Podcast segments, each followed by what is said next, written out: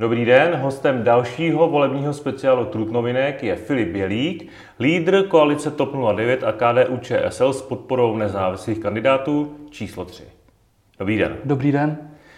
Prosím, představte na začátku stručně váš program. Dám vám minutu. Dobře, tak osobně si myslím, že máme plno zajímavých bodů v programu. Můžu asi vypíchnout, že chceme založit městskou agenturu pro alternativní zdroje energie, která by pomáhala SVJčkám, malým firmám, ale i rodinným domkům. Pomáhala by jim, jak si mají nainstalovat solární panely nebo teplné čerpadla, byl by to poradní orgán města. Dalším bodem je koncepce startovacích bytů, nových startovacích bytů pro mladé rodiny a absolventy. A dalším zajímavým programem, nebo dalším zajímavým bodem programu je určitě jsou sdílená kola tady u nás v Trutnově. Asi takhle za mě všechno. Děkuju, to jste byl velmi stručný.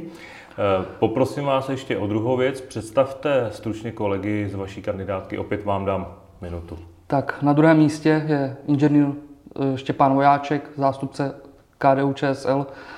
V letech minulých už působil v městském zastupitelstvu. Naše trojka, známá primářka Sylvie Širáková. Na čtvrtém místě najdete Petra Zacha, majitele hostince U Bolánka. Z dalších kandidátů Dita Kujovská, vrchní sestra místní charity, Honza Chalupský, dopravní inženýr a zezadu můžu říct třeba Tomáš Korbel, známý historik a hudební skladatel. Dobře, děkuju. Pojďme teď ke slibům z vašeho programu. Začněme dopravou. Mm-hmm. Slibujete vytvoření dlouhodobého plánu na řešení parkování ve městě. To znamená, že už víte, kde sehnat další parkovací místa? Když to takhle vezmu, osobně bydlím v ulici Tkalcovská, kde je nedaleko odsud. V dopoledních hodinách je tam spoustu aut a je tam spoustu cizích aut. Kdyby se tam udělala trošku revize toho parkování, dejme tomu modré zóny nebo šichmé parkování, určitě by to zvedlo parkovací místa o desítky. Dalším bodem máme i jednu z větších investic, je vybudování parkovacího domu. Podobný parkovací dům se staví u nemocnice,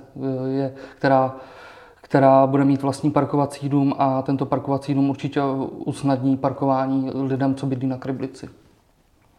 Ještě u té dopravy, o výstavbě dálnice ve vašem programu uvádíte, když to hodně zjednoduším, že podpoříte hladký průběh stavby a že se zastanete těch, které stavba může poškodit. Chápu to správně? Ano, chápete to správně. Tam popravdě městský zastupitel vůbec jakoby Městský zastupitel má malý páky na tu stavbu té dálnice. A v našem programu se chceme usadit, aby město co nejvíce komunikovalo právě s ředitelstvím silnic a dálnic a s ostatními obcemi, kterých se výstavba D11 týká. Společně najít nějaké řešení jak pro Trutnov, tak i blízké okolí. Mě to překvapuje, protože většinou všichni ostatní řeší vlastně tu samotnou dopravu, že budeme poskakovat v kolonách a vy řešíte naopak to, jestli někdo nebude poškozen tou stavbou, proto se na to ptám. Pojďme dál. Navrhujete také revitalizaci ulice Nábřeží Václava Havla. Co ano. Přesně tam chcete změnit? Snížit břehy. Koukal jsem, že je plno pěkných projektů v jiných městech, kde nábřeží žije životem. To si myslím, že u nás v Trutnově právě není. Odpočinkové zóny, občerstovací nějaké stánky, v případě volnočasové aktivity, vy si znáte takový ty streetworkové hřiště, tak to tam nějak aplikovat. Určitě by to byl zajímavý projekt. A nebude to riskantní, protože ty břehy jsou dneska tak hluboké z jistých historických důvodů, mluvím o povodních a velkých vodách, není to rizikové? Jsou projekty, které s tímto počítají, že pokud se zvedne hladina vody, tak se zaplaví se i ten snížený břeh, ale pokud voda klesne, tak se ten dá znova použít. Je tam třeba, že tam jsou betonové lavičky právě, aby ta voda neměla devastaci těch předmětů v tom sníženém. A kromě toho Nábřeží Václava Havla, což je vlastně zjednodušeně místo u kina, ano. Ještě jaké další lokality, protože řeka se táhne skoro celým městem? Osobně asi nejvíc to Nábřeží Václava Havla a určitě si myslím, že by se to dalo aplikovat i třeba v Poříčí nebo na Zelené louce, jak teče řeka Úpa. Tak v oblasti podnikání slibujete, že podpoříte zakládání řemeslných nebo obchodních spolků, které dohlížejí na kvalitu výrobků a služeb svých členů. Po něčem takovém podnikatelé volají, protože já bych třeba čekal, že budou mít radši zájem o nižší nájmy třeba v městských budovách a tak dále. Já si osobně myslím třeba, že propagace těchto řemeslných nebo těch malých podnikatelů by jim určitě pomohla ze strany města. Že máme tu určitě plnost šikovných řemeslníků nebo podnikatelů, ale kdyby je město trošku podpořilo v té propagaci, tak tomu určitě prospěje těm malým podnikům. Mě tam hlavně zaujala ta kontrola na dohlížení kvality výrobku, jakože jestli až město jako mají takhle to hluboko. Asi ne, to určitě, že by byl úředník, který by kontroloval kvalitu výrobku, asi by to takto nebylo. Bylo by tam samozřejmě, asi město by bylo rádo, kdyby jeho občané vytvářeli kvalitní výrobky, které by byly známé v regionu, nejlépe kdyby byly známé v České republice, popřípadě v Evropě. Když jsme u těch financí, co uděláte, aby město výrazně nepoškodila současná energetická situace? Právě tam máme že v našem volebním programu je i, že chceme na budovy města a příspěvkové organizace města nainstalovat fotovoltaické elektrárny. To si myslím, že může pomoci snížit náročnost na tu spotřebu té energie. Já jsem si všiml, že tam taky uvádíte větrné elektrárny, tak jako kde by mohly stát v Trutnově větrné elektrárny? Větrné elektrárny si myslím, že na bojišti, kdyby byl pozemek, tak si myslím, že to není problém.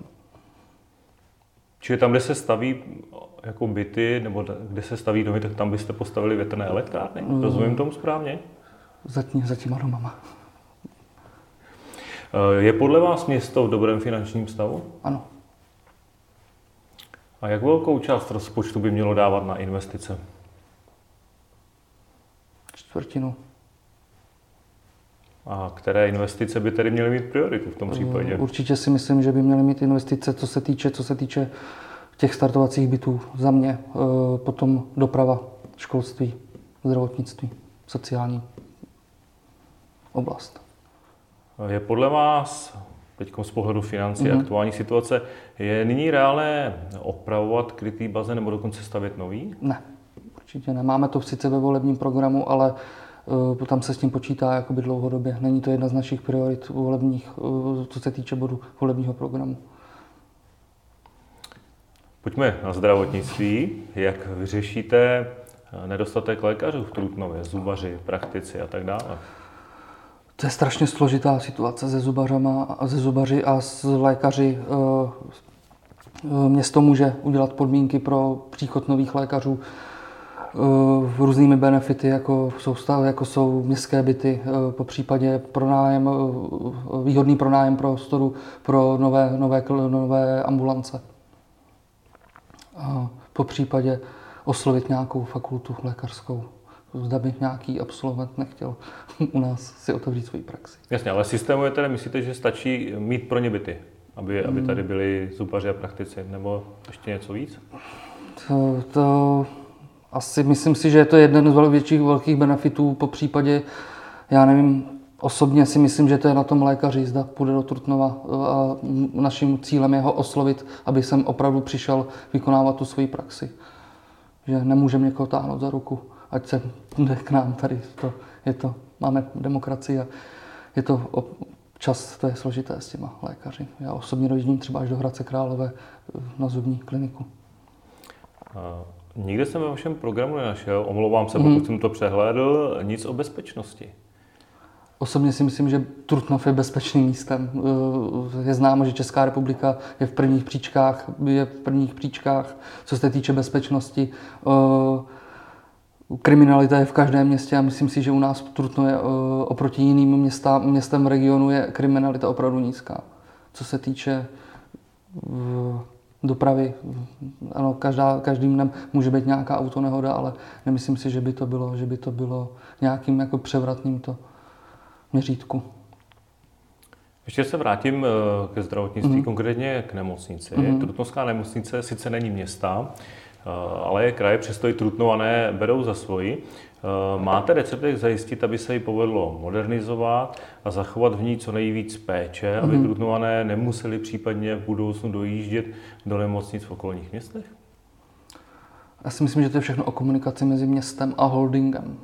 Že město bych mělo chtít, aby ta nemocnice tady dobře fungovala, proto by bylo dobré, aby zastupitelé po případě vedení města co nejvíc komunikovali s radním pro zdravotnictví Královéhradeckého kraje, po případě se zdravotním výborem Královéhradeckého kraje a snažit se co nejvíc tu nemocnici vyzdvihnout nejvíc.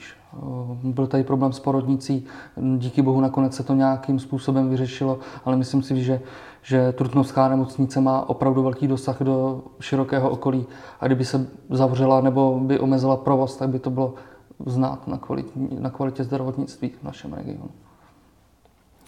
TOP 09 už se do zastupitelstva několikrát dostala, ale bylo to vždycky samostatně.